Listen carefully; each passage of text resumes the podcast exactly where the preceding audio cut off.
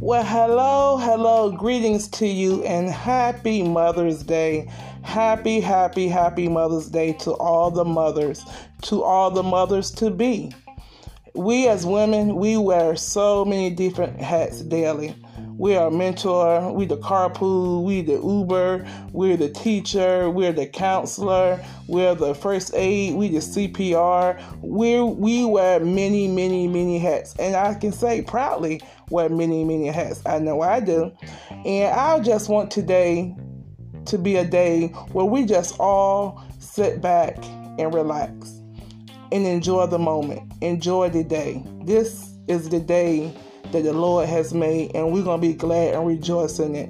I know we mothers every day, but let today just be the day that you just sit back and just relax and enjoy the moment. Just look over the years, look back at your children, look at all the accomplishments that you have endured, look at all the problems that were solved through Christ, look at all the benefits of being a mother. Just just look at all your master work that you've been digging and diving into every single day of your life. Just sit back and breathe and relax today.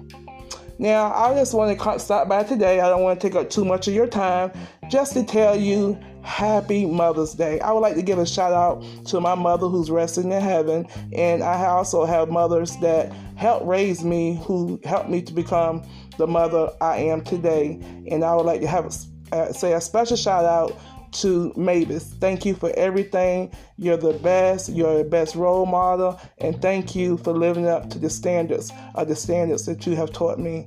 I love you and I'll see you later. Ladies, y'all have an amazing day. Relax. Take time out, even just to breathe. But anyway, this is Robin Reed, Ambassador for Christ, just coming by today to say Happy Mother's Day and enjoy your day. God bless.